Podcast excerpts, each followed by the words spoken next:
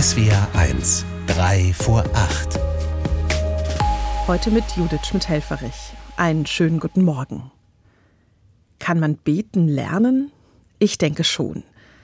Meine Eltern haben mir und meinen jüngeren Geschwistern gezeigt, wie das auch mitten im Alltag gehen kann. Abends vor dem Schlafengehen zum Beispiel. Da durfte das kleine Kreuzzeichen auf die Stirn nicht fehlen. Oder mittags vor dem Essen, wenn wir uns alle an den Händen gehalten und miteinander gebetet haben. Das waren kurze Momente, keine großen, spektakulären Dinge. Es hat ganz selbstverständlich dazugehört. Und Worte waren dabei gar nicht so wichtig, sondern vor allem das Gefühl, geborgen und aufgehoben zu sein. Aufgehoben bei meinen Eltern und auch bei Gott. Wenn ich den biblischen Text höre, der heute in katholischen Gottesdiensten gelesen wird, dann vermute ich, dass es den Menschen in Thessaloniki ähnlich gegangen ist. Paulus und seine Freunde waren dort einige Zeit zu Besuch und haben sich als Gäste aber nicht nur verwöhnen lassen und den Menschen von Jesus erzählt, sondern sie waren mitten im Leben dabei, haben angepackt und mitgearbeitet. In einem Brief schreiben sie später, wie eine Mutter für ihre Kinder sorgt, so waren wir euch zugetan und wollten euch nicht nur am Evangelium Gottes teilhaben lassen, sondern auch an unserem Leben.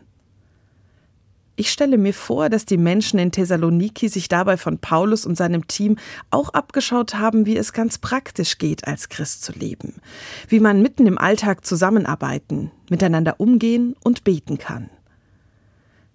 Bei mir waren es meine Eltern, die mir das gezeigt haben.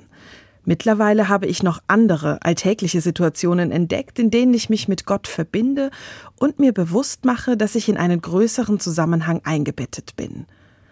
Morgens beim Blick in den Spiegel zum Beispiel. Wenn ich mir vorstelle, dass auch Gott mich jetzt anschaut und hinter dem Vordergründigen das Schöne und Liebenswerte sieht. Oder wenn ich in den Kalender schaue, dann bete ich, Gott, meine Zeit steht in deinen Händen. Lass mich bewusst und dankbar mit meiner Zeit umgehen. Wenn ich ein Martinshorn höre oder ein Blaulicht sehe, dann denke ich an die Person, die jetzt wohl gerade in Not ist und schicke ein Stoßgebet in den Himmel.